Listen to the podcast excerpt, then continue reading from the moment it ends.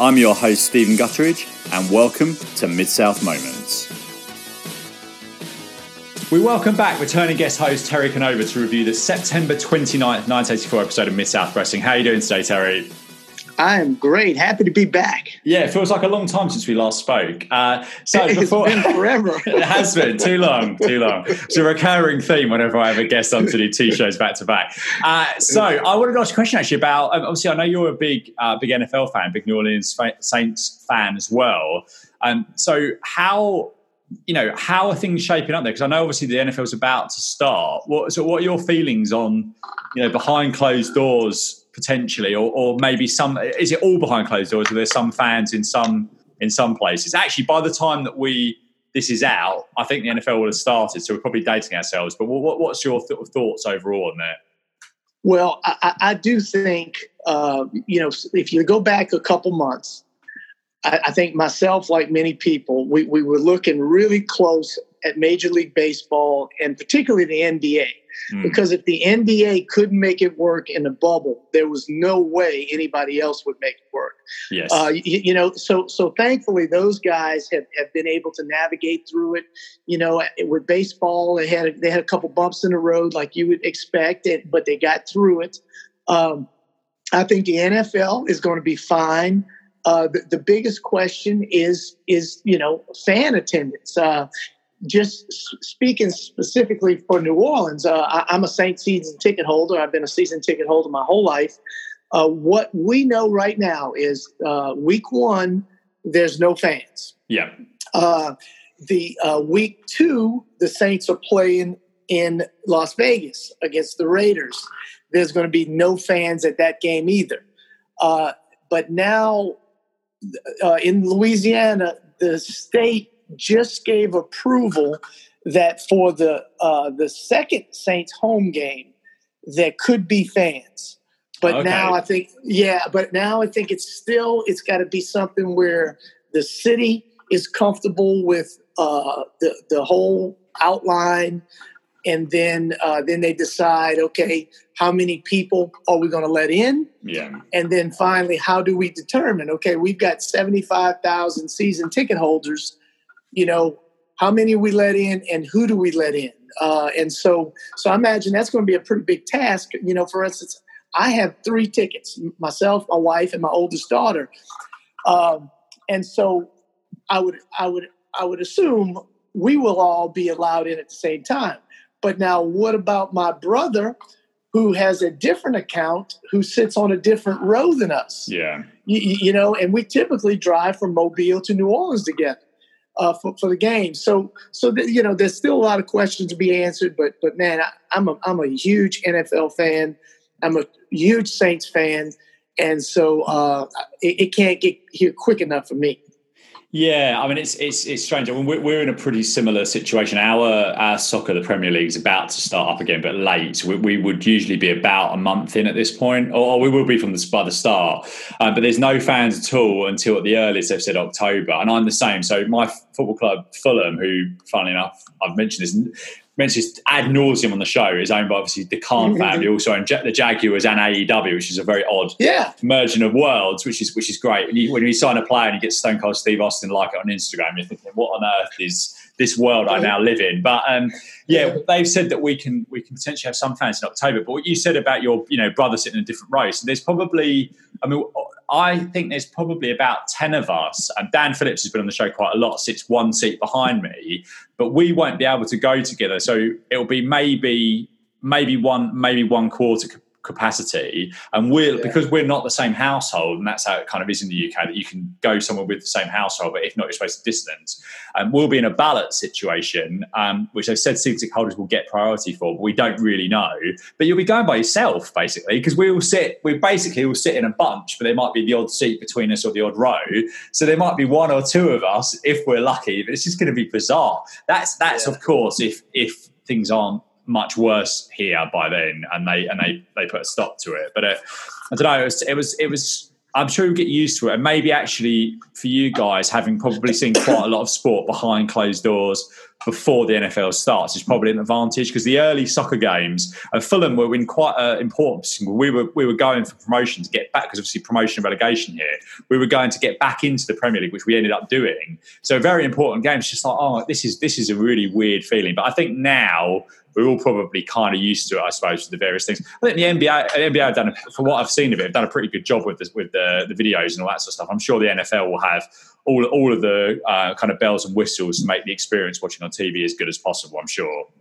Yeah, it, it, they will. They'll they'll do. You know, they have the money and resources to make it great. I, the, the the only drawback, the, the negative as a Saints fan, you know, we we were all looking forward to opening day you know Drew Brees against Tom Brady, yes, opening day yeah. in the Superdome, and then the other thing, you, you know, uh, and it's probably not unique to all sporting places, but you know, in New Orleans for a Saints game, it is an event. I mean, it is Mardi Gras, Halloween, and everything. You know, people are in costumes, and and you know, you know, even in in uh, I don't want to say uh, soccer. I want to say I want to I want to speak correctly. European football. Thank uh, you. you, know, you know, even with that part of the fun, man, you in the crowd and and and your team does something and you're hugging the guy next to you oh, that you don't even know. Yeah, and, and so so yeah, so a lot a lot of that's going to be different. You know, uh, it's you know I guess it's fist bumps now. You know, uh, but. Uh, but, but yeah, it, will be different. But but it, it, you know, I, I re- and again, I'm a coach. The, the the world needs its sports. Yeah, it's it, it, it just needs it. Uh, you know, in tough times, I mean, sports bring people together of all colors, of all races.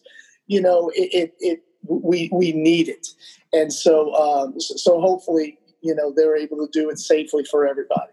I completely agree. I, I, think that I mean it's, it's it's the same here. We, we're going to going to football in, in London. We meet at the pub at lunchtime, and the game's three o'clock, and it's a, it's a great time. But you're absolutely right. Sport is sport's the thing that you can sit there as a you know forty year old or fifty year old and have a chat with the seven year old boy in front of you about you know who's going to play up front for Fulham that day, or the ninety year old guy that sits behind you, or, or the lady that's you know diagonally from you and you've got you're you're all one family and you've got that you're not you know you're not you're in that united thing and you've been through all, all of you i'm sure you, you're the same you've been through the hard times and the good times and you've got that you've got that shared history that doesn't really exist in anything else does it and that's that's why i think it is so important that these things, even though they're not quite the same, you know, it's, it's, it's good that they're going to be, um, you know, going to be happening, and, and we'll, we'll, we'll we'll get it all back at some point. It's just obviously we're just on the clock really in terms of in terms of when. But yeah, well, at, at least there'll be something to something to watch. But yeah, those were those were pretty dark times earlier in the year when everything was was not happening. I even found myself. I think the first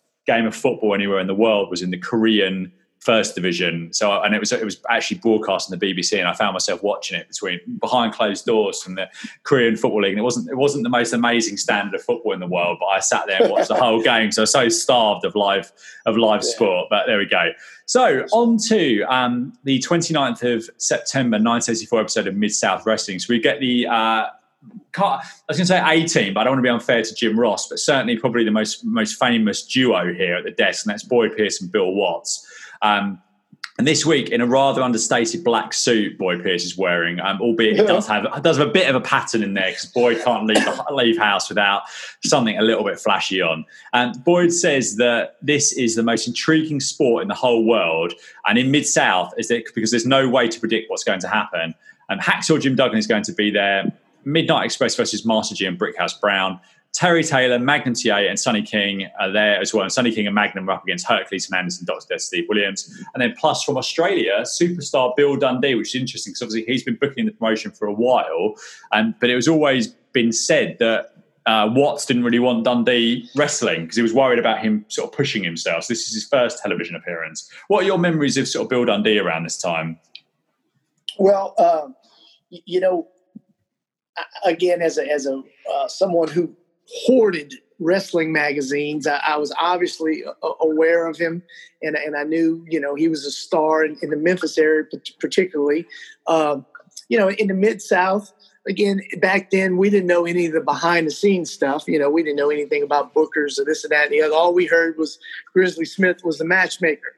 You yes. know, uh, but but you know, uh, the now looking at things, you know, 30 years later, you know, I guess you can kind of see why Watts wanted to kind of keep the reins on him. You, you know, I mean, he, he, he is a little bit undersized, particularly for the Mid South, where they were mm. known for having these big guys.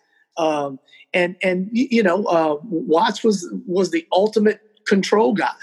You know, so uh, so I, I, you know Dundee Dundee was good, uh, but I guess being a New Orleans wrestling fan, he was just good. He wasn't anything yeah. extraordinary. Yeah, yeah. We'll, we'll, see him in action later on. But I, yeah, I, I, completely agree. I can kind of you can understand why um, Watts sort of put those barriers up in terms of Dundee. You know, just focus on booking this promotion and, and you know leave the wrestling to others, um, which is which is totally understandable. So Boyd talks about the large controversy surrounding Jim Cornette and Bill Watts is going to bring us up to date. They recap the angle from the Mid South Tag Team title contract signing from three weeks ago with the Fantastics. And Bill Watts said that Cornette's lawyers have been have tried to find a way out from the rule breaks, but he has been fined the largest fine in the history of professional wrestling, and that's thirty thousand dollars $10,000 for each man. Obviously, that's Condrey, Eaton, and Cornette himself. And Watts adds that the money has already been collected and there won't be any follow up. And Watts says that Cornette has been making some strong statements, and we cut to a pre taped interview along with Jim Ross. And Cornette still has a mask on um, following his haircut at the Superdome. And Cornette said it's not the fine that was the problem. Um, he put a call into his mother, and she queried what he was going to do with $30,000. But when she heard it was needed to relate to Bill Watts, she sent it straight over. He says he could have the fine overturned with his attorneys because they're the best in the world. But he knows that the bald headed, pot bellied, broken down old ex cowboy, cowboy Bill Watts, is behind this all. He pushed it through the board of directors and he wants Watts to be humiliated. He wants him to bring back his check for $30,000 live on television and apologize. And if he doesn't do it, he and the Midnight Express will leave with the tag titles. He calls him Smarty Pants and then he says he has two weeks to deliver that apology and bring back his money. I thought this was absolutely classic stuff from Jim Cornette here. What did you think of this, of this promo? Jim Cornette is, uh, he, he uh, the, managers, I, I thought, is oh, I think I believe is one of the things that wrestling misses today. Uh, those those guys, those mouthpieces, those guys to give the interviews, the guys that put the wrestlers over. But but for me, I love those comedic managers. And Jim, my my, my three favorites were, were Jim Cornette, Bobby Heenan, and Captain Lou Albano. Yeah. And and you know because they were just hilarious and their one-liners and and and and here you know him calling Watts a fat, the big fat boy, the cowboy. I, I, I remember one, one local promo he told. Uh, you know, uh, Robert Gibson's, you know, some people would call him cross-eyed from time to time. And I, I remember one promo, Bill, uh, um, Jim Cornette said, Robert Gibson is so cross-eyed when he cries, his eye, his tears roll down his back. Oh my I mean, god! I mean, oh, this is off the cuff as well. I, I, I bet oh, with Cornette, yeah. Yeah, he's just so witty and so quick. Uh, he, he, it's you know, a Jim, any Jim Cornette interview is going to be gold, and you can bank it. I mean, this is the thing. Jim Cornette was twenty. He just turned twenty 23 when this was airing. 23 years old, Jim Cornette, and he is, you know, on a what was what I think this I think from memory this this TV show is doing about a million people a week. I think uh, in in the various markets. So this is a big time television show and a big time promotion. And he was selling tickets. I mean, that that angle with him um, and the Midnights versus Stagger Lee and Bill Watts was huge. I mean, one of the one of the best runs of business they've, they've ever done. Um, and who, what 23 year old in any capacity gets a chance these days with anybody? Certainly not the not the, the, biggest company, and certainly not a manager. And you think, well, crikey, this what this just works, doesn't it? It really, it really just did.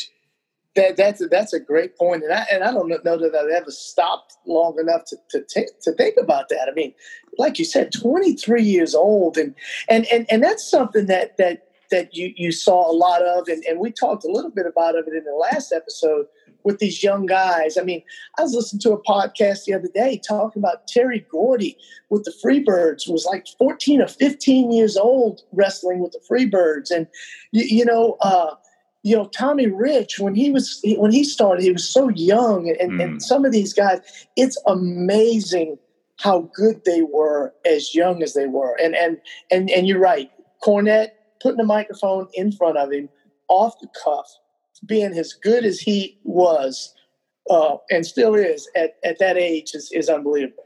Yeah, absolutely. I, I think the thing with Cornette is, and I know that he's got I've talked about this in the show before. He, he's got so much to offer still this this business um, that he's sort of gone to an gone along to an avenue where he is, um, and I'm sure he's making very good money from here. He, has got his kind of style and his and his his opinions, and I I question whether some of his opinions are actually his opinions or whether it's just appealing to the people that you know listen to his podcast and he gets the money from the advertisers and buy his merchandise and all that sort of stuff. I wonder because I think Jim Cornette is is an in, incredible mind and is a very intelligent person, and I do I do wonder whether all this kind of anti AEW, anti Young Buck stuff is a is a gimmick or whether he actually feels that. that that's that's what I, I wonder, and I suspect, suspect we'll, we'll never know.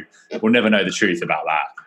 Well, you, know, I had the had the privilege of meeting Jim Cornette at uh, at, at one of these events, and uh, he is one of the nicest guys, mm-hmm. one of the kindest guys to fans that that I've been around. You know, and I've been fortunate. I, I never really have.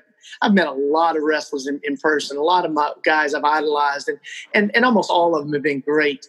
But but Jim Cornette goes above and beyond to, to his fans. So yeah, I think in a lot of cases he's still working that heel angle. He just, he, you know, that's just, it's something he's done for so long in front of the camera. You know, now he's just doing it on Twitter. You, yeah. you know, so, you know, so, sometimes his political rants I, I, have to fast forward through because he gets so caught up in that, and it, and I think that's going to give him a heart attack quicker than the wrestling stuff. Yes. But, but, but, yeah, I think I'm with you. I, I think some of this stuff is him just being Jim Cornette, the heel manager, and just yeah, trying to get heat. Yep. Yep. Out of interest, you don't have, you don't have to answer this. You don't want to. Who's your who's your best experience of wrestling? What's your worst experience of anyone that you've met? You don't have well, to. I don't have to answer the worst one if you don't want to. no, no. I, you know, I, luckily I've never had any that bad that I would wouldn't want to say. So, uh, in in the last in the last episode, uh, you guys can go back and, and, and hear my story about Jerry Stubbs because that's he's he's yeah, I went from from being a fan of his to now he's a friend of mine. Uh, so so that's awesome. Uh, I've had the the real you know Mr. Wrestling II. I had opportunity on two occasions to sit down with him and chat with him, and he was just a just a sweet guy, and I'm, I'm glad I was able to do that. You know, be, before he passed. Um, uh, see some really cool ones. Uh, you know, going to some of these wrestling conventions and, and going to the hotel lobby and seeing, you know, it's like you're going back in time, just seeing these guys. So, you know, I went to one one time and, and and I, I, was dressed, I guess maybe dressed a little nicer than the average fan. and so, so I had like on a blazer and slacks or whatever. And literally, Nick Bockwinkel walks up and introduces himself to me. He's he's looking for somebody, I guess somebody who's running the show. And I guess you know I, I stuck out a little bit, and so he comes up and introduces himself to me. So, so really, it's just those little brief interactions that. Uh, you know, nothing, nothing really particular. Mm-hmm. Uh, but, but but just those brief interactions.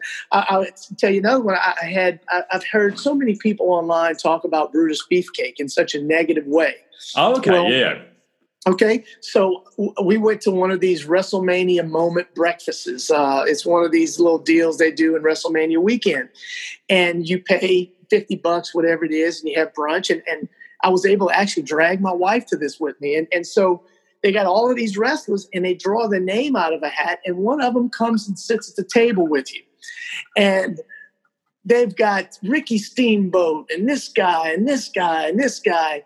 And I'll be darned if I don't get Brutus beefcake. and so all I'm thinking is of all of these negative things I've heard yeah. about Brutus Beefcake. Well, when I, Stephen, when I'm telling you, he sat down and he could not have been nicer. Good, that's he, great. He he was he was as nice as can be. He asked me. uh, he literally asked me. He goes, "Hey, uh, I had a some kind of brochure or something." He goes, "Hey, uh, would you like me to autograph that for you?" He goes, "I've got a, a pen." He, he he searched through his bag, got his own pen. You know, it, it, it just uh, just as nice as he could possibly be, and so so that kind of stands out because I'd heard so many negative things about him. Uh, my experience to him with him was was awesome. That's great. I'll, I'll tell you a quick one about about my. Well, I've got my my one that comes to mind. I did have an odd meeting with Chris Benoit of all people actually at WrestleMania oh, wow. 20 meeting, uh, uh, WrestleMania 20 weekend. But it was just that he it was it was like a, a photo thing where you queued up to get well, as part of the travel package. You um, which we more often than not did back then from the UK. It's just easier than you know trying to get tickets and stuff online. But we queued up to have our photo taken with him and Rey Mysterio. And Rey Mysterio was so so nice, and obviously Benoit the next night was in the world title match. And I think me and a friend sort of said, "Oh, like really really best of luck, Chris. Like we're really rooting for you tomorrow." And he just looked completely blankly at us and didn't say anything. And I was like, "Oh, this is so like this is this is just like that wasn't very very good." But this year, actually, I probably had my best and worst all in the space of like probably 48 hours. So I went to the Tokyo Dome. I don't think I've told this on the show before. I went to Tokyo Dome for Wrestle Kingdom for two nights this year, and we, I went with my wife for New Year's. Um, and we we didn't stay in the Tokyo Dome hotel for the whole thing. We did for the weekend, just because it's literally come down a lift, walk outside, and you're at the dome. So on the first day, the day that Chris Jericho wasn't wrestling, I got the dome downstairs with my, I got the lift downstairs or the elevator downstairs with my wife. Um, and as we got out, Chris Jericho was standing there and it was quite busy and he was on the phone. And I walked past him and said to my wife, it's, it's Chris Jericho. And she was like, oh my God. Oh. And I was like, you, should, you should go and get a, try and get a photo with him. And I was like, oh, and I always chicken out of these sort of things. And I turned around and I waited. I waited till he was off the phone. And I said, oh, Chris, uh, would it possible to get a photo? Like super, super nervous. And he just said to me, no, no pictures. I was like, oh, okay. I was like, I'm sorry. Have a good day. And I walked. I walked, and I, from there, it's probably like a not even a five minute walk to Tokyo Dome, and I was just like, you name it. The wind was out of my sails. Yeah. And I was yeah. thinking about it for the first half of the show, and I was I was rationalising my head. I was like, well, he's playing a heel. I've seen him all over Tokyo on Instagram. I've not seen any anyone with a fan photo or, or, with him. I suspect it's just him playing a character, and it's fine. And I was like, and it got it took me to about the fourth match in the Tokyo Dome. Something I've always wanted to do my whole life to actually be back into because this is Chris Jericho thing. Anyway, the next day he had a match with Tanahashi. It was really really good. Um, and we ended up booking a, rest- a, restaurant in the Tokyo Dome Hotel for dinner. Um, and we went in there and they didn't have any English menu. So obviously we're like, oh, this, you know, it wasn't actually all that nice in there. So we left. So we're like, we'll go back to our room, um, get, a, get a coat and we'll head outside. So we went back into our room, got in the lift, and Chris Jericho standing there in the lift with just me and me and my wife Charlotte. And I, I like looked at her, looked at him, and I was just like, oh, I can't, I just can't open conversation again because I just don't, I can't have that what happened yesterday again. And he was like, oh, hi guys, and started talking to us, and we had. I think not that the rooms were any particularly better high up. I think we might have been on the 40th floor and he was right up the top and we had a chat the whole way down, just hear basically him talking about his match, talking about AEW working with New Japan, and he was so cool. And I was just like, thank goodness that happened after what yeah. happened the day before. So that's one of my best and worst all in all in, all in one go. Uh, but yeah, no, it's, it's always interesting meeting your kind of heroes, isn't it? Because you, you want to, you want them to be good and you want it you want it to not you know spoil the spoil you know your thoughts in your head but so it's good that you've had so many good experiences with people definitely. Well it's no doubt. Well like for instance and and by no means was he rude but but i had the occasion to meet Ric flair you, oh, okay and, yeah great. and, and, so so you you have this guy you know and you know how it is you're and you're a fan.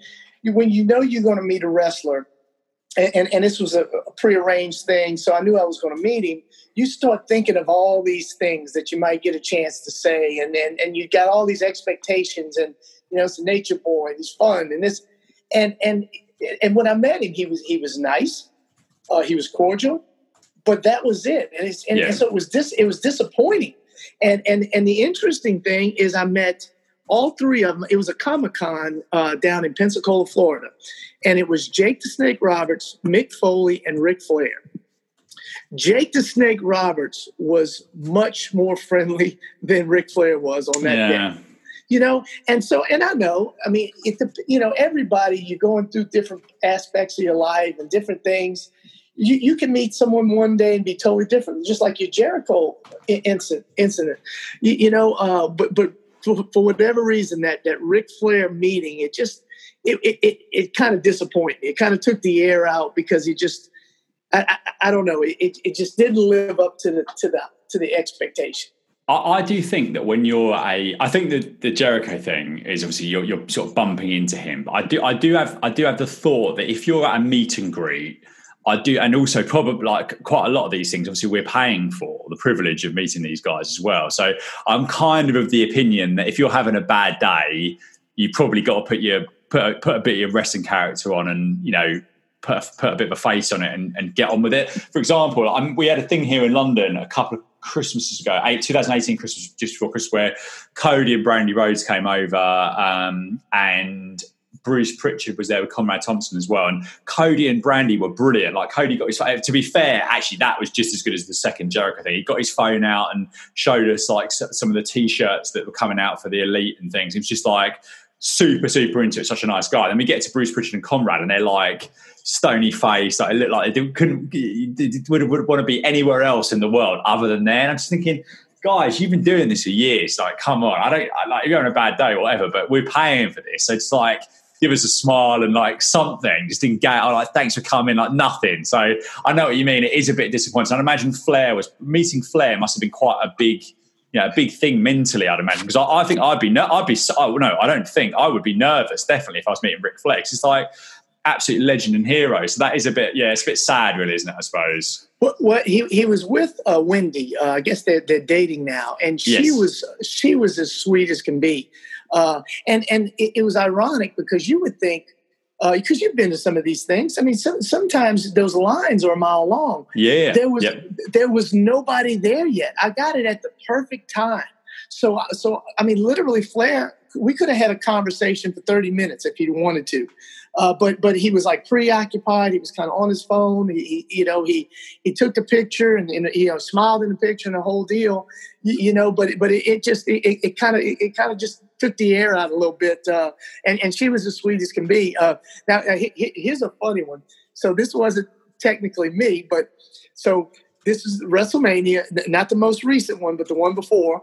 We had one of the one of the little uh, uh, uh wrestling show, meet and greets, whatever. And so one of my buddies that's there with me, he, he goes to the men's room. So he comes out and he's got this like blank stare, blank stare on his face. And I'm like, dude, what's up? And he goes, You ain't never gonna believe this. I said, What? He says, I was at the urinal peeing and I, I don't even know if I should say the wrestler's name. So he, he's a he's a Mid Atlantic second generation. He was in a Mid Atlantic. He's a second generation star, and his, gener- his this was a GV. He says he peed on my leg. oh wow! Was he wearing shorts or trousers? Because shorts is always worse for that. it was. It was. He definitely had shorts on. Oh no! but, but yeah, yeah, he said, uh, you know, GV uh, peed on my leg. You know, so so anyway, uh, there you go. That's uh, that's that's one of the funniest ones, and thankfully I got that one secondhand, and I, it wasn't the first hand with me. Wow, I mean that is an occupational hazard for gentlemen in the summer. I tell you where, I tell you where that happens a lot, and I suspect it probably happens a lot of a lot of baseball in in the states. Obviously, summer sport, everyone's wearing shorts. But if you go to cricket in the summer here in the UK, it's a very like all day you're you're there from like eleven till six o'clock, very boozy, lots of beers, and you're gonna get you you know if there's a trough toilet in there and you're you're, you're get you're getting someone else's weird in your legs at some point, no doubt.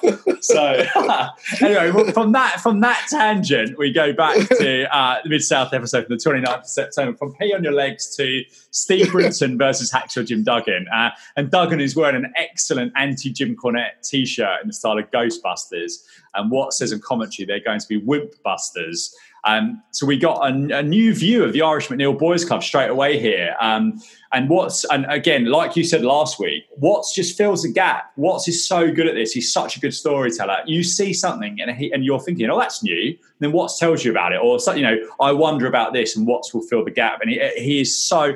I've said many times when I first started watching this, I think I found Watts's commentary, and I can't maybe vocalize the right word. I just struggled with it a little bit at the start. By about the third or fourth episode, like, I've got it. It's like a light bulb moment. This is a storyteller guy, and this is this is he's he's he's he's a narrator almost in this, and he's so good. And I thought this handheld camera, I don't know if you noticed this. I thought it looked great. It just gave a a depth to the the Irish McNeil's Boys Club that wasn't there before. And I thought that the production on the show is always good anyway, but I thought this added a lot to it. Um, Duggan won this short match in 2:45 with his three-point stance body check style move. Um, what did you think of this uh, this match, and also obviously the, the, introduction of this new new camera position? Well, you know, and again, my t- my t- frame of time is always off a little bit, but but I remember, you know, watching World Class, and they always had you could see that that guy with the handheld camera, mm. and, and and and maybe Watts is is maybe taking something from that television. Uh, but but but yeah, I, I thought it's good. I mean, anytime you can get in and get into the action. It, it always adds something to it. Uh, you know, as far as Duggan, I think we we talked about this a little bit last week. Um, you, you, know, uh, or last episode, Duggan. I don't. I don't know that you can appreciate how good and how over Duggan was. It's a lot like the Junkyard Dog, in that you can watch his matches today, and you can see someone that's a brawler and does this or that. Duggan was was so good at getting people into the stands, mm. you know, putting putting butts in the seats. Uh, he was this big tough brawler. He, he, he if, if, you had uh, particularly a foreign heel who who needed to be put in that place, like you know, Akbar isn't in isn't in Mid South right now, but Skandar Akbar and his army and those guys I mean, Duggan was was perfect for this, and and uh, and and we talked about those those local promos because these shows uh, don't show the local promos. You really don't get all of Hacksaw. Yeah. I mean, you know, for, for Hacksaw Duggan to to really know how special he was, number one, you had to be there watching that episodic television you had to see his local promos, and then you had to see him in a live show, either getting bloodied himself and, and, and making that great comeback or just beating the pants off of off of that heel that you couldn't wait to see get beat. Uh, D- Duggan and and and DiBiase that that feud goes down, and and I know we've talked about some of my favorite matches or whatever and that I, that one kind of slipped my mind, and I don't know how it how it did. But Duggan DiBiase, it's it's it, it's hard to beat that that feud.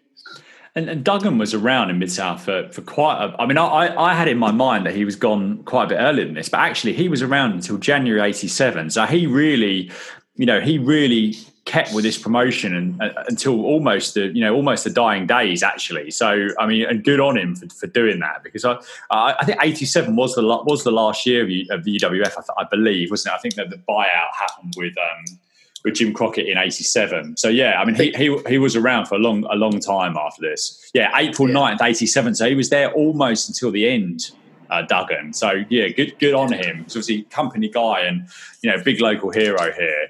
And well, th- think about it. It's just it, it's perfect for Watts. You know, a big, believable former athlete. You know, American hero. I mean, that's that. It's almost like that is Bill Watts. You know, projecting himself out there. Yeah, that's I, a really good it, point. Yeah, yeah, absolutely. Mm-hmm. The kind of vision of himself in, in Duggan, but just obviously obviously a bit younger and can and you know, could, could, could still go at a higher level at that stage. But yeah, that, I hadn't thought of that before. But I think that's that's completely right, isn't it? It was a kind of the embodiment of Bill Watts, just in a slightly, you know, New York guy, but they pushed the kind of southern aspects of him in his character and in his in his vignettes and stuff. So yeah, that's, that's a really good point. Um, so back from the break, we get a full recap of Master G's debut attacking Butch Reed and the tarring and feathering of Buddy Landel last week. Um, this goes on for quite a long time, but obviously re- replays of um, past angles is an important part of uh, you know all promotions in wrestling. Even though obviously we want you know fresh material, it's understandable why they why they replayed this. Uh, Bill Watts called it one of the ex- most exciting and thrilling things he's ever seen on Mid South. Um, and up next is Buddy Landel versus Rocky Smith. Um, I couldn't find anything about Rocky Smith online at all, and he doesn't have a cage match entry. Do, do you remember this guy at all? Okay, so so so you're the expert here. Uh, I'm the Mid South fan. but so as I'm rewatching this, and I probably watched this episode a couple times, and then today I had a little time to watch it again. I think that might be Rocky King. You remember the wrestler Rocky King? Oh, I don't actually. No, I don't. But okay, I will. I'm just so, look that up. Look that up right now. Yeah. So, so it's an African American wrestler. He's got a great physique, and then I started thinking, well, why are they calling him Rocky Smith?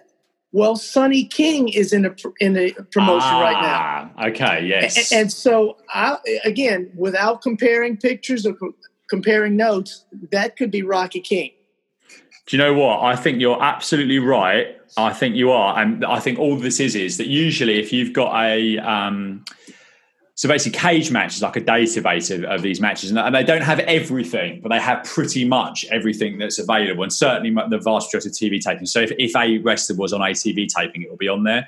But on the first of August '84, they've got Hercules Hernandez versus Rocky King, so a few weeks before this. Um, so I think the, I think all that's happened here is they've not linked the two names, um, and I think yep. that makes complete sense as to why it was Rocky Smith um, rather than yeah, Rocky Smith rather than Rocky King because of Sonny King. So yeah, yep. yeah, great shout there, um, Terry. So that's that's really good. So because um, there, uh, there was a, another wrestler called Rocky Smith.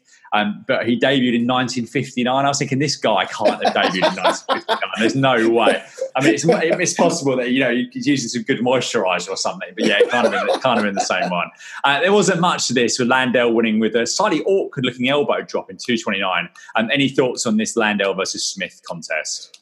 Well, the, the, the biggest thing that, that, that I took from it, and by the way, I, I love Buddy Landel, but, but like mm. you hmm. say, it's, you know, very kind of un, uneventful. But again, we talk about Watts, we talk about episode episodic television, we talk about Watts telling the story.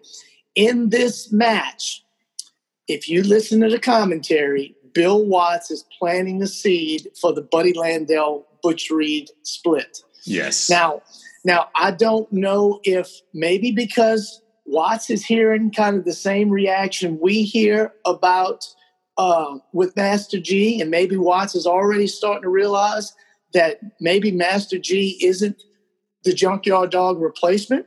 Maybe we need to start, you know, changing changing plans already. I, I, I don't know. Maybe it's too soon. Maybe I'm overthinking it. But he is absolutely planting the seed for uh, for Landel and Reed to split here. Yeah, I agree. I mean, I, th- I, I'm, I get, I'm guessing there would have been a number of live events between Master G's debut and, and, and these these two, uh, you know, these two shows. So actually, it may be that Watts has already seen some matches. Most likely, already seen some matches and performances from um, G, and maybe just thought, actually, yeah, I'm not, I'm not sure about this. I'm, I'm getting a bit of buyer's remorse here, and I think perhaps this this might not be the you know the right direction for us for us to go here. Um, so Jim Cornette introduced after the break. Jim Cornette introduces his Midnight Express, and he says they are still the best in spite of efforts to take it away from them in the ring and in the courtroom. Um, and their opponents are Master G and Brickhouse Brown, and both come out to Rapper's Delight. This is the bit where I thought there was some booing for G here, um, yes, which we talked yes. about last week. Which yeah, um, was a little bit odd given how how much he'd been pushed. Master G and Brickhouse were solidly on top for a lot of this, and G even hit a great looking head scissors. Um, and the handheld camera was getting some great shots, uh, as we talked about. Again, just making the Irish McNeil's Boy Club look even. I mean, I know this wasn't a huge pace, but it looked bigger, and the production certainly gone up a level.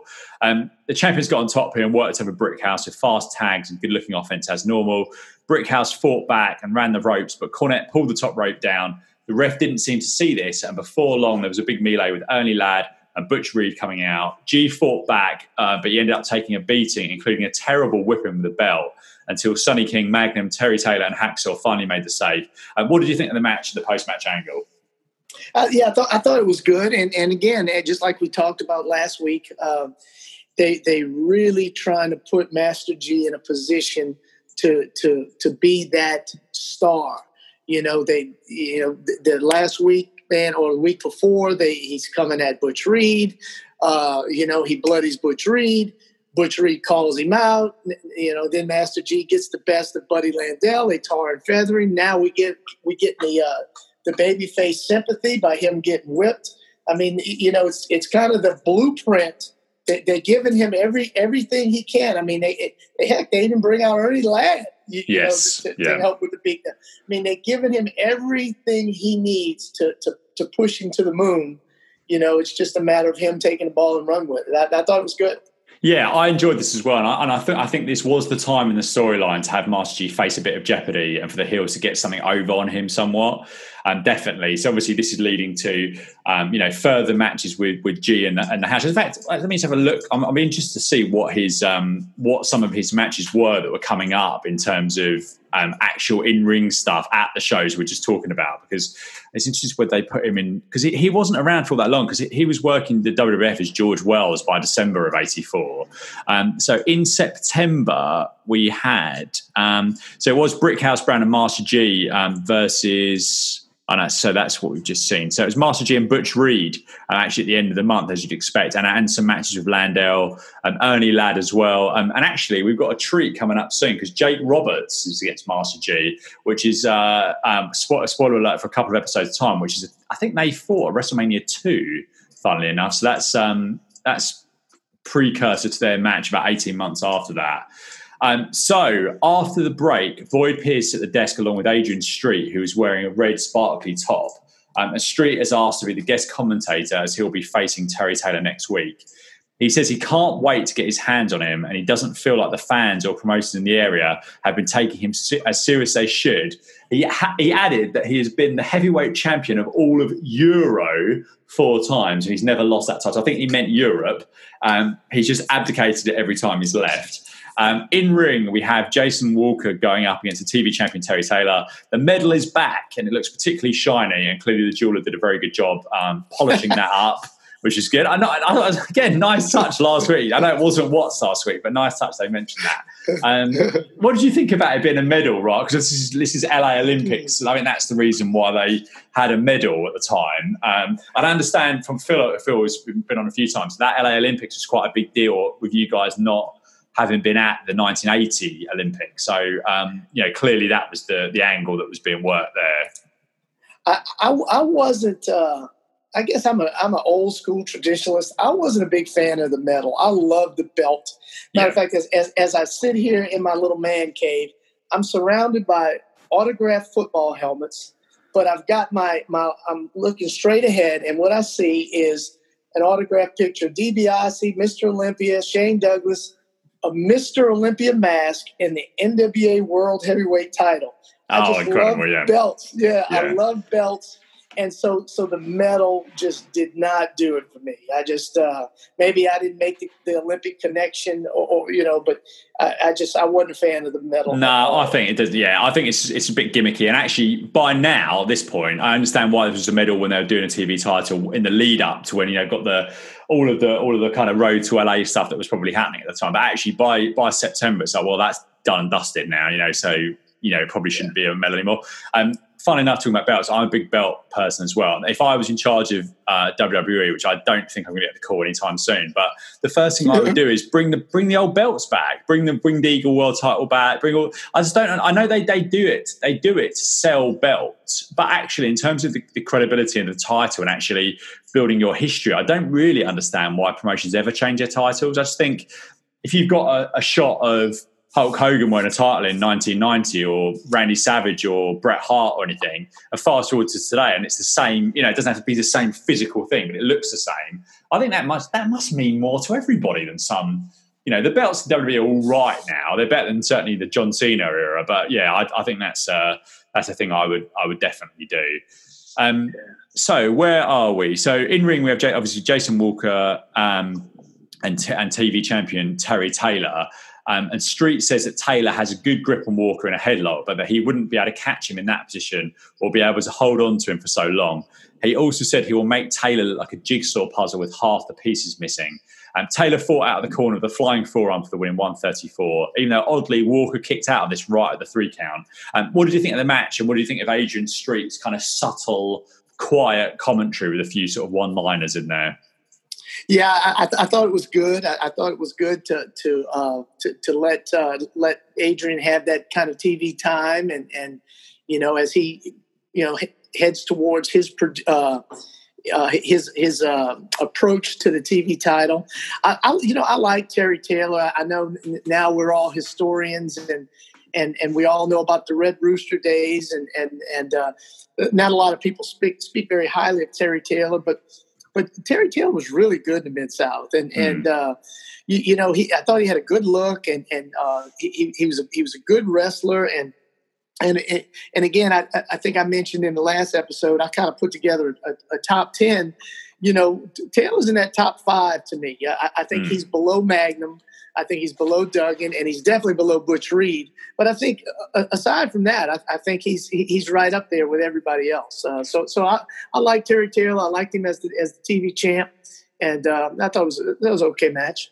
Yeah, I, th- I think Taylor so far he's a very very solid upper mid card babyface, isn't it? And, and, there's nothing wrong with that. You need you need that, yeah. and, and, and, and, you know he's got some upward mobility definitely. Um, I think some of his promos at this stage is, are probably a little bit bland. But you're talking about a very young guy, and he's got plenty of time to you know develop. I think for whatever reason, I don't know whether this is. Um, you know, some of the stuff that Terry Taylor has either said or some of the experiences other wrestlers have had with him in his various roles over the years, or post his own wrestling career. But I talk about this a lot on the podcast some things and some promotions have bad will attached to them, and some people and some promotions have good will attached to them. Like, for example, at the moment, WWE has a lot of bad will, whereas a New Japan or AEW has built up some goodwill, and people more, generally speaking, you feel like people are more wanting them to succeed. And I feel like Terry Taylor, for whatever reason, whether it's the Red Rooster bit mixed with the other stuff that I've said, has just got a bit of bad will about his name.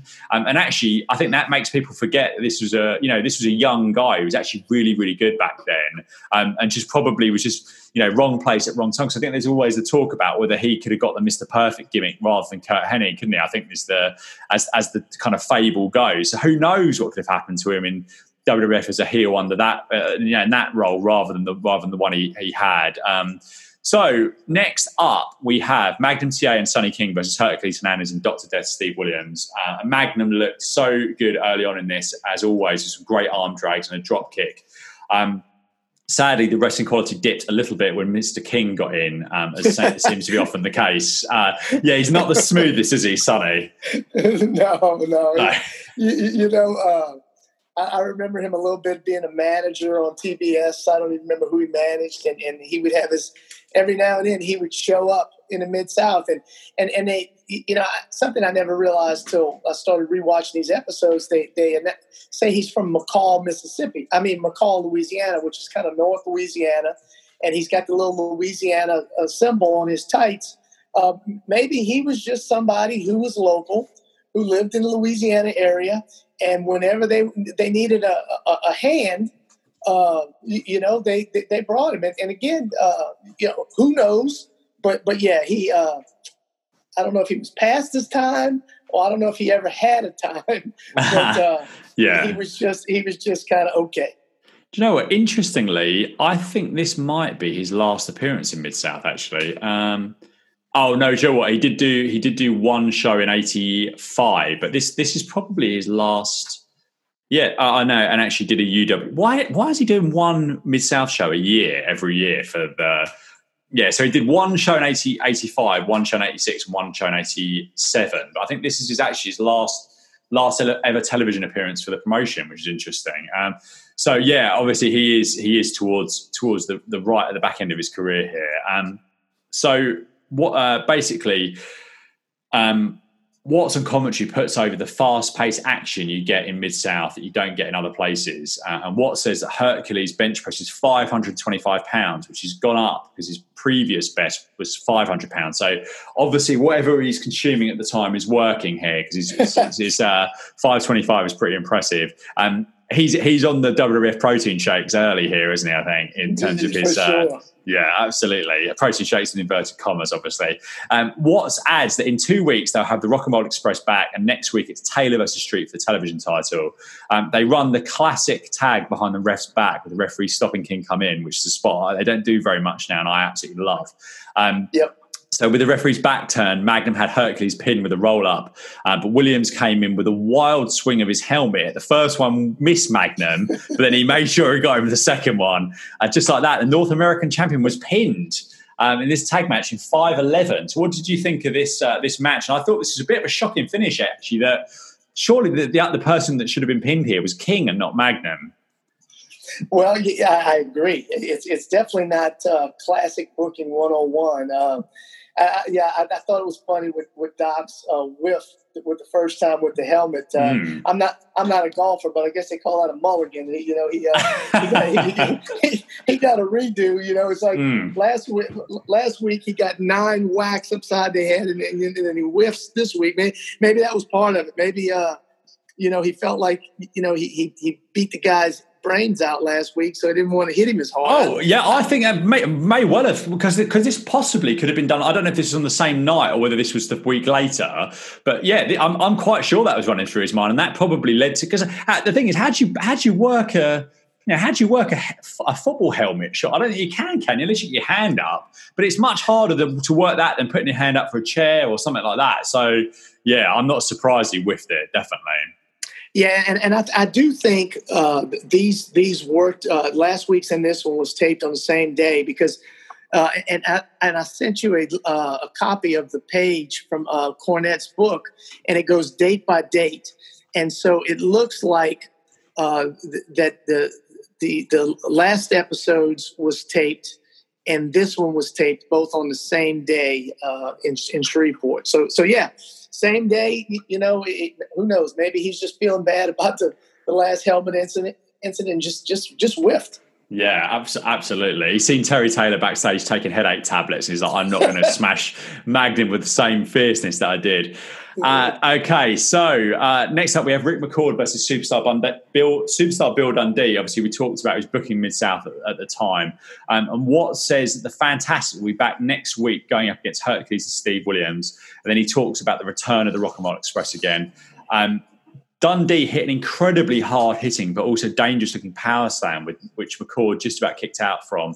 And then he won with a sleeper in 4.15. And interestingly, Watson commentary says it doesn't care if you're Andre the Giant, that sleeper is going to make you go night night. Um, I said th- I've said this on the show before, but it's such an odd sight seeing now someone pass out from a submission because obviously we're in the days of the tap out, um, and, and actually a, a pass out loss is usually reserved for like the ultra top baby face or something like that now. And it's not, but you know, everyone seems to lose in a sleeper by passing out rather than just giving up, which is which is just a, a total change of how you know that submission's done now. And what did you think of uh, of Dundee and McCord here?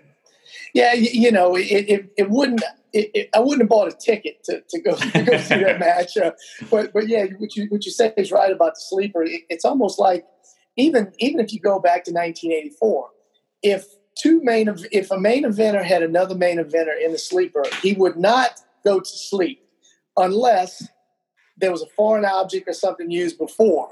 Mm. Uh, the, the, the, only time you would ever see a main event guy put another main event to sleep would be, let's say he. I remember this happened in a DiBiase as a baby face. Someone had him in the figure four, and he passed out from the pain. Yeah. You, you know, uh, but it's almost like, okay, you know, I'm a star, you're a star. You're not, you can't put me to sleep. You know, that was always kind of a teaser. You know, it, it was that hold that always worked against the preliminary guy, but but the, the main eventers kind of found a way out of. Yeah, absolutely, um, absolutely. It's, it's, just yeah, it's just it's just strange how that how MMA has kind of just changed changed the, the way that submissions are done in wrestling. It, it, it's just a little bit jarring seeing this this sort of change back in the day and how things were. Um, so finally, we close the show with the original Rock and Roll Express uh, video, which is the Rock and Roll is King uh, package that was used way back when in early '84 when these guys originally debuted. Um, and they are building this return up massively, and I'm really looking forward to the Irish McNeil Boys Club exploding when they do return. Uh, what did you think of this uh, this video for the, the Rock and Roll Express here? Uh, same as always, cheesy, but uh, yeah. but but but but definitely uh, it was you know was something that was effective. Uh, we, we want to bring these young young girls into the uh, into the arena. We want to give them somebody to cheer for because then then more guys are going to show up because they got the young girls in the arena, and you know uh, then just kind of snowballs. Uh, so you know, Rock and Roll Express, man, they were red hot. Like you know, you, you can watch you can watch some some some rest some videos on YouTube and and you look at the pop of the audience when they come out. I mean, they were over oh, yeah, massively so. I watched, uh, lucky have to have Ricky uh, Morton on the on the show a few, uh, few months back, but watched quite a lot of his stuff and their stuff around that time. From because basically the, the reason I'm doing this show in, in the first place is being a fan from the UK, you you feel like you're constantly kind of trying to put the jigsaw puzzle together of all the stuff that you didn't see. Because really, here we got a little bit of WCW, but not not any not not the Saturday night show at six oh five. We got WCW Worldwide that wasn't that I would miss quite a lot, and then you got the WWF. So I pretty much continuously watched the WWF for most of their time from sort of 1990 and I had all the tapes before that. But everyone talks about some of this territory stuff and how, how good it was. It's like, well, I haven't, you know, this time of all these all these guys that either became stars in the World Wrestling Federation or were big stars elsewhere. It's just sort of you hear about it, you read about it, but now I kind of want to take a journey to, to actually actually watch it. And it's been, you know, it's been really great. I understand why people think of, of this as, you know, some of the best episodic television there is. Because if I find myself, and, and, I, and there's been a lot, perhaps not in, in, in recent weeks so much, but certainly over time. And I don't know, you know, I know some of the stuff that happens because you, you can't avoid, and I'm deliberately trying to avoid spoilers or not look ahead. But some of the times I'm like, like especially a title match, I'm like, uh, a, mid, a Midnight Express going to lose the title to Rock and Roll Express, and you think I'm in, I'm bought in here, and I tell you what, if this was in my town, I'd be buying a ticket for this, and that is, you know, that that's it, isn't it? If, if you're if you're bought in, they've got you, haven't they? Basically. Well, there's no doubt, and and the difference that I see in today and um, and back then, like today you know, two guys can put on a match that we've never heard of, and we can we can watch it and we can be entertained by it. They're they're not a whole lot of matches that that we you and I could could bring to a current fan from 1984 Mid South TV that would really get them excited. That's not it's, it's because it's it, it's it was different. Hmm. But I mean, that, now there are exceptions. I think that DiBiase um, uh, Flair match that, that's televised. Uh, you know, th- there's some exceptions, but when you were there, or even like in your case now, when you watch week by week and you watch the progression, you listen to the commentary, then you can get sucked in. You can get bought in. Yes. You know, you, you, you just not, you know, Dave Meltzer's not going to just give any of these matches five stars. It's, no. it, it, it's not, it's not that. But, but if, if you watch it like a soap opera or, or a weekly television show and listen to the commentary and listen to the behind the scenes and watch the build up, then, then you can really appreciate it.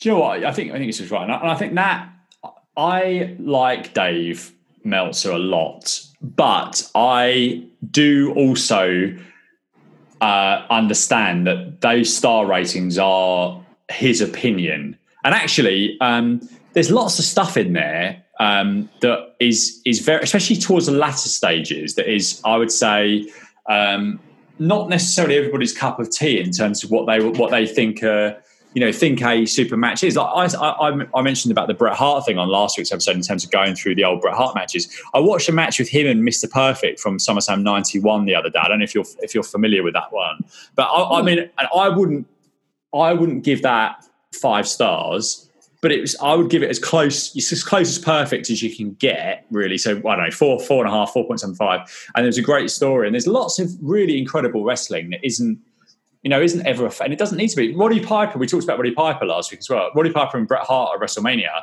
I think Meltzer gave that maybe 3.25. That was a cracking match. And I think it's it's, it's all relative because I think that you, you know, some of the some of the, the best memories that I'm sure both of us have got in in our in our lifetimes of watching wrestling doesn't necessarily it doesn't necessarily mean that those matches were perfect but perfect it doesn't you know perfect is is ex, you know exceptional standard. Really really really really great is is still really really really great in anyone's book. And actually it's always it's, it's only it's only one man's opinion. And there's and tell you what there's plenty of matches on there that I didn't think especially from Japan in the in the in the early 90s a lot of all Japan stuff that I just didn't think was you know was perfect. But perhaps I didn't know the storylines, and you know, it's just like it's kind of one of those things. It's, a lot of it is time and place as well. But I, have been very, very impressed with this promotion now, and I'm I'm not far away from my year anniversary of watching this. I've almost watched a whole year of Mid South now, so um, we're not too far away from that. Um, so, what did you think of this September 29th, 1984 episode of Mid South overall? I, I, thought it was good. I, I, thought it was good. I, I don't think it was quite as good as last week. Yeah. Um, you know, I, uh, I think the the booking of the of the uh, Hercules and Doc match, you know, kind of if you want to look at just the whole lineup, it was really the only match of substance that that kind of kind of saved saved the day. Uh, you know, the, the recaps were, were, were, necessary and good, and, and of course, it started off with, with Cornette's uh, Cornette's interview. If if if I were booking it, I might have saved Cornette's interview for the end yes. uh, or, or yep. towards the end because it was so good, uh, you know, and it was right out the gates. Uh, but, but, uh, but, but again, Watts was on there, and because he was on there, what you didn't get in in ring stuff you got with behind the scenes stuff you, you, know and like we talked about we now we we looking forward to terry taylor and and uh, adrian street matching up. Now we we wonder what's going on behind the scenes with with butch reed and landel you know why would why would bill watts even mention uh, landel betraying him? You know and and so um, so you, you, are starting to see some things behind the scene and, and, it, and it, it accomplishes what it's got to accomplish. It's got you ready and waiting for next week to see see what's on there. Yeah, absolutely, and I think that's that's the that's the key thing with any episodic wrestling is are you interested in watching next week? And the answer is yes. Is it definitely? So, excellent, Terry. So I, I can't thank you enough for your time over the last couple of weeks, um, and we'll definitely have to do this again in the future. So, where can people find you um, online? Well, the the, the easiest uh, I do have my personal Twitter account. Uh, it's Coach uh, uh broke up there. It's, it's, Coach underscore and then my last name, and it's C A N O V A Canova, Coach underscore Canova on Twitter, and then Facebook, my name uh, Terry Canova, and uh, just uh, just love love chat with wrestling fans. you know, I got a gazillion hobbies. I've got all kind of little side hustles, and so uh, love chat with new people about all different things. And and and uh, Stephen, I really really appreciate you having me on here. This was a blast. I love talking wrestling, and uh, you know, if ever you need somebody again, uh, don't hesitate to reach oh, out. Oh no, we'll definitely, we'll definitely do, we'll definitely do this again. And I wish, um, I wish the Saints the very best of luck in uh, in this season. Let's hope we're both live experiencing our own, uh, you know, our own our own forms of football as early as we can in the old way, rather than this kind of in the middle bit before too long. Definitely. Absolutely, man. Hey, be safe. Don't forget to social distance. Big wear time, your mask, yeah. and and more importantly, uh, stay healthy. Yeah, you too, Terry. Thank you very much for listening to this week's episode. If you've enjoyed the podcast, please head over to iTunes where you can subscribe and perhaps you'll even be kind enough to leave me a lovely five star review, which would absolutely make my day. If you're interested in guest hosting, please contact me via the Mid South Moments Twitter account, which is at Mid Moments, and I look forward to speaking to you all again very, very soon.